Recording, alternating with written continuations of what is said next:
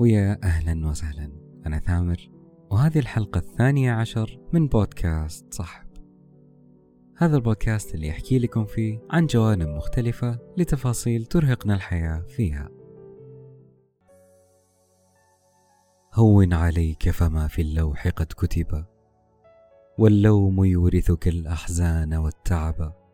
فاسعد بما في يديك اليوم من أمل ولا تفكر بماضيك. الذي ذهب. كيف أصبحتم يا رفاق؟ بداية ودي أسأل سؤال. تعرفون الشعور اللي لما تمر أيامنا أحيانا بدون ما نحس ونستشعر كيف مرت؟ فجأة كذا تحس إن فترة معينة من حياتك مشت بسرعة بدون ما تحس ولا تدري وش تخللها حتى. هل فعلا عشنا تفاصيل الأيام هذه كاملة؟ أحيانا تحس إن أحد غيرك هو اللي عاشها مو أنت. بكل أمانة يا رفاق قاعد أحاول أمهد الموضوع لكن مو عارف. كون هالشي أشوفه يوميا ودائما لكن مو عارف كيف أبدأ فيه. دايما حتى أقول الكلام هذا الكثير منا يخوض في صراعات البيئة والظروف. البعض يكابد ضغوطات أيا كانت. اللي من مراهقته يعيش حياة مليئة بمسؤوليات كبيرة ويتحملها مهما كانت قاسية. ولا يعني أنه يتحملها سعيدا ولكن وش يسوي غير كذا؟ ولكن اللي ألاحظه وبكل أمانة يعجبني كثير وأتأمل خير لما أشوفه لما أجد الكثير يتشاركون الهموم في تغريدات أو مقاطع أنا أعرف قد إيش مؤلم اللي تعيشه. لكن كوني أشوف شخص في نهاية يومه يسهب في حديثه داخل تغريدة وتكلم عن حاجة مثقلة عليه قلبه وعقله البعض يغلفها في قصيدة أو فقط يعبر في تغريدة أو داخل مقاطع من هذا النوع. لو تقتحمني عاصفة وتزلزل أركاني رياح صوت الأمل فيني يقول إن العواصف بتهدى والله مخبرنا دخل قلبي الخوف. والله مخبر اللي بتسنع عيوني.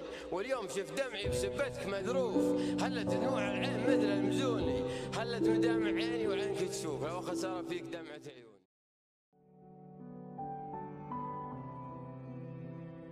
أنا متأكد أن الكثير من اللي يسمعوني الآن شاركوا أو قرأوا الكلام اللي موجود في هالأصوات بالتيك توك. تجد البعض يشوف هالمقاطع وبمجرد ما يسمع الميوزك والقصيدة أو يقرأ كلام شخص مجهول بحساب ما في متابعين حتى أو هوية يحكي عن شعور حقيقي يلمسه تخنقه العبرة ويفرغ المشاعر اللي بداخله.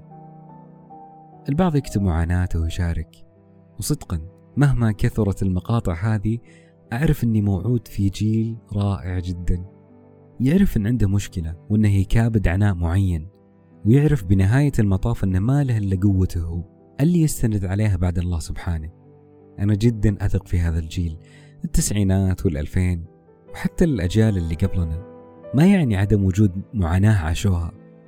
ولكن في ذلك الوقت ما كان في استيعاب ووعي أنها ضغوطات نفسية ومشاكل. ممكن يغلفونها بالعين والسحر أو الحسد لكنها لم تكن هكذا أبدا. البعض كبر وما كان يعرف بمعاناته إلى أن تعدى الأربعين. والبعض كانت عنده قوة يكابد ويفرغ فيها معاناته. اللي كان يترجمها بالشعر أو الكتابة أو البعض يخبيها داخله إلى أن تؤثر على دراسته وأهدافه وأحلامه. وحتى ممكن تأثر على شخصيته وطريقة إدارته لحياته وحتى تعامله مع أبنائه. ولكن هذا الجيل يحمل مقومات تخليه يستشعر وجود مشكلة ولازم يحلها. حتى لو طولت كونه اكتشف وجود مشكلة وهو بعمر صغير لازم كلنا نتفق يا رفاق أن الاعتراف بالمشكلة هو نصف الحل. إجابة على السؤال في بداية الحلقة كيف تمر فترة زمنية في حياتك بدون ما تستشعر مرورها؟ وكأنك كنت نايم وقتها. اللي صار في الحقيقة هو أننا فقط أخذنا وقت طويل جدا بالتفكير بالماضي حينا وبالمستقبل حين آخر. في نفس الفترة الزمنية وراح الحاضر بدون ما نحس. هذا بالضبط اللي يخلينا نفقد التركيز ويسمح للقلق والتوتر بالسيطرة على عقولنا وأفكارنا. وهنا تجي فائدة اليقظة الذهنية. اللي تساعدنا على تجنب هذا التأثير السلبي. مستوى التنبه العالي واليقظة الذهنية لدى المرء بمشاعره وأفكاره ومحيطه هذا الأمر أو هذا المستوى يساهم بشكل كبير في تعزيز الصحة النفسية عشان تعيش حاضرك بصورة مثالية. الإدراك ما يعني أنك تحاول تصلح شيء أو تغيره بحياتك. الإدراك هو أنك فقط تسمح لنفسك برؤية الواقع الحالي بشكل واضح وتستشعر فيه كل اللي تعيشه. وبمجرد ما تستوعب وتدرك هنا يبدأ نصف الحل. ولكن كيف نحل المشكلة بشكل كامل؟ بعد ما عرفنا أن عندنا مشكلة أصلا. كيف نحل المشكلة؟ ونحسن من ذواتنا ونخلق حياة أريح وأفضل وآمنة نفسيا. كن ذكيا ولا تكن طريحا لتلك المشاعر. واطرح التساؤلات بينك وبين نفسك. أحيانا تدرك حجم المعاناة ولكن هل بقائك بدون ما تسوي أي ردة فعل يعني حل المشكلة؟ هل هذا يعني راحتك وسعادتك؟ هدم كل أهدافك وأحلامك في سبيل ماذا؟ ما راح تنحل هكذا والأمر دائما بين يدينك. كونك متيقظ ذهنيا وتعرف بوجود مشكلة تأكد إن حلها قدامك. ما في مشكلة بدون حل. وربي سبحانه ما يعطيك السيء ابدا. وقبل ما ندخل بالعميق حتى لازم تعرف إن كل حاجة تعيشها بحياتك لم تغادر لوح أقدارك. ما في حاجة ترى تخليك تعيش أيام سيئة بدون ما تفرج بالنهاية. بداية بالأجر العظيم اللي يكتبه لك ربي تجاه سعيك وصبرك. عدم قبولك بالجامعة ما جاء صدفة. عدم نجاح خططك ومشاريعك ايا كان الأمر اللي ما تيسر. وكنت تبيه وما تشوف غيره. راجع نفسك والأخطاء اللي ارتكبتها أولا. وتأكد دائما أن ترى ربي أدرى وأبخص فينا كلنا من أنفسنا. هذه تحديات نعيشها يوميا وما تخلص. هي كذا حياة مليانة خسارات ومليانة نجاحات إن شاء الله. نفرح فيها. ونتعايش مع فتراتنا السيئة. ونحرص دائما نحسن من ذواتنا ونسعى للأفضل لأن لأن حتى إذا أنت مؤمن ربي هو المدبر الخالق وتدعوه وتسعى دائما تأكد أنك لن ترد. يمكن ربي مجهز لك قدر أجمل من الأمر اللي لم يكتب لك. يمكن أساسا لم يكتب لك بسبب ضرر كان من الممكن أنه يحل بك ويكون دفعة بلا. إذا كانت خسارتك غير منطقية وسعيت فيها تأكد أنك مرئي. وربي يشوف سعيك. تطمن. والله العظيم يا رفاق إني أحيانا أمر بتفاصيل وظروف وأحسها بالمعنى العامي مدوبرة. يعني خلاص مستحيل تضبط. أحس إني سويت كل شيء أقدر عليه. يغمرني الاكتئاب وضيقة عظيمة. لكن بشكل غير مباشر تجد ربك ميسر لك أمور أخرى تخليك حلو تقدر تكمل وتعيش عليها. وتبدأ تتفتح بوجهك الحياة. وعشان ما نبعد عن موضوعنا يا رفاق لأن ترى هذا الكلام وليد اللحظة ما هو عن موضوعنا. في آلام تعيشها تأكد إنها ما راح تروح عبث. إنك تكمل تعيش يومك بكل تفاصيله وتحاول تحقق منجزاتك اللي حاطها براسك. هذا أمر عظيم جدا ولا تحاول تحجم منه بناء على مقارنة معينة مثلا. مهما كان حجم المعاناة تأكد أنك لم ترمى في البحر هكذا. ولو أنك خلقت وسط قارب في محيط راح تلقى نفسك تكابد عطشك وتحاول بكل ما تملك أنك تصيد سمكة تعيشك يومك وتكمل تجدف في هذا القارب الصغير إلى أن تصل إلى اليابسة. ما يعني أنك مستمتع في الصيد ولكن تحاول من هنا وتتعب من هنا وتنجح من هناك. لأن أصلا وش ممكن تسوي غير أنك تجدف في هذا القارب.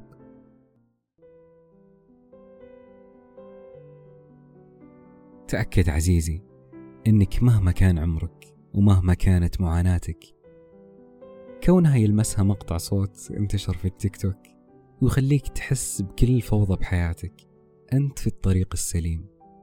فقط لا توقف لأني مؤمن إن الحياة ما راح تكون أسهل بعد عشر سنوات.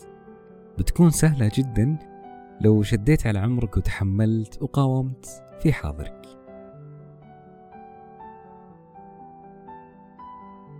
لا تستند على وهم. في أمر جدا مهم ويهمني جدا أني أحذر منه. لا تستند على ألمك في نهاية يومك وتعرف وتستوعب نصف مشكلتك اللي ذكرناه. وهذا فقط الأمر اللي يعطيك الشعور بالرضا.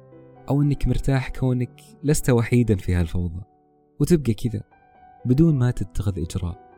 لأن استيعابك للأمر ممكن يخليك تقعد في منطقة الراحة فقط في الكمفورت زون. لا يا عزيزي لازم تحرك نفسك وتشوف الأمور بروية وتحل اللي تقدر عليه وتكابد ما تبقى وتعيش على هذا المنوال متمسكا في أمل أنك بتحقق وتنجز وتوصل للهدف العظيم. والحياة الرائعة اللي لطالما حلمت فيها. حلو أنك عرفت أنك تعيش حياة صعبة وعرفت الألم النفسي اللي تعيشه. لكن تبقى كذا لا تشبع ضميرك في الحزن طول الوقت. بالعكس احرص دائما إنك تتفهم هذا الألم اللي تعيشه وتبني على ألمك أهدافك وتؤمن إنها بإذن الله لن تستعصي.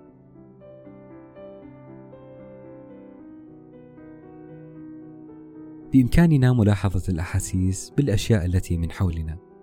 الأكل اللي ناكله وكيف طعمه. الهواء اللي نحس فيه وحنا نمشي. وغيرها من التفاصيل اللي ممكن تكون بسيطة أو ما تلاحظها بشكل مباشر إلا إذا ركزت. ممكن تظهر لك بساطة هذا الأمر. ولكن كما يقول البروفيسور ويليامز المتخصص في علم النفس السريري إن هذه التفاصيل لها قوة عظيمة لتعطيل أسلوب الطيار الآلي. الذي ندخل به كثيرا.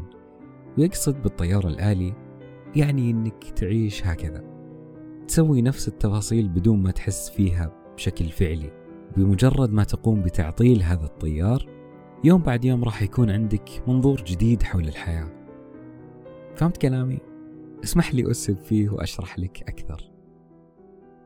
ملاحظة التفاصيل هذه بيومك يعطيك فرصة لاستشعار كل حاجة تسويها.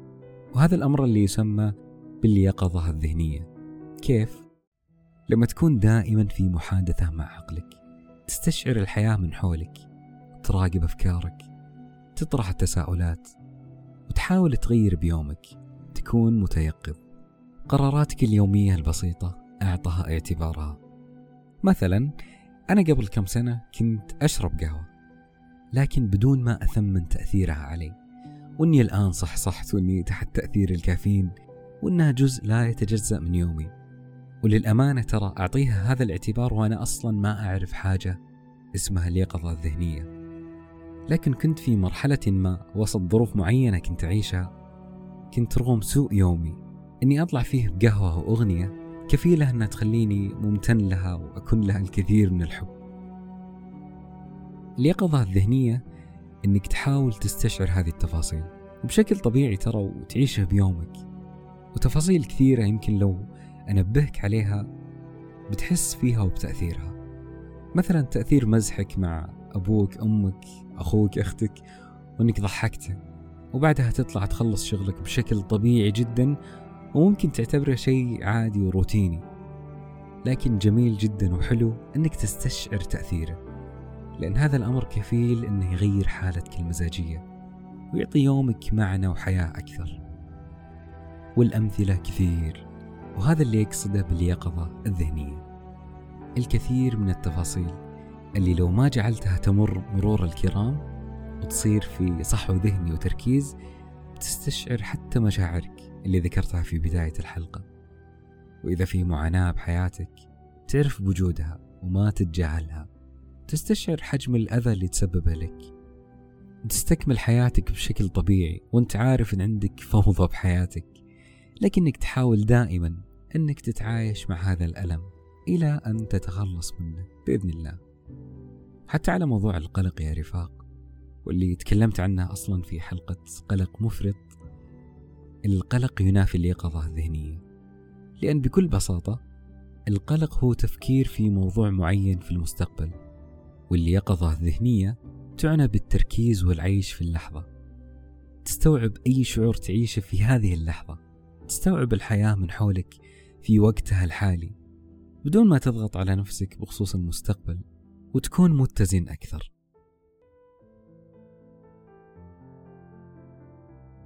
يا عزيزي ما أبيك تروح تقرأ كتب وتمارين لليقظة الذهنية وتشوفها من جانب تطوير الذات اللي ممكن يكون غير مفيد لكن اللي أبيه منك أنك تستشعر حياتك الحالية تفاصيل يومك التفاصيل البسيطة استشعرها لا تخلي الألم في نهاية يومك يكون بلا هوية وتتجاهله. تأكد أن له سبب وأنه يمثل مشكلة معينة في حياتك. وتحاول تكون متيقظ وتخوض في حياتك وأنت في سلام داخلي بإذن الله. هذه كانت حلقة اليوم من بودكاست صحب. ممتن جدا لدعمكم. وحبذا لو تقيم البودكاست على ابل بودكاست إذا حاب تغمرني امتنانا. شكرا لكم يا رفاق. وكونوا آمنين.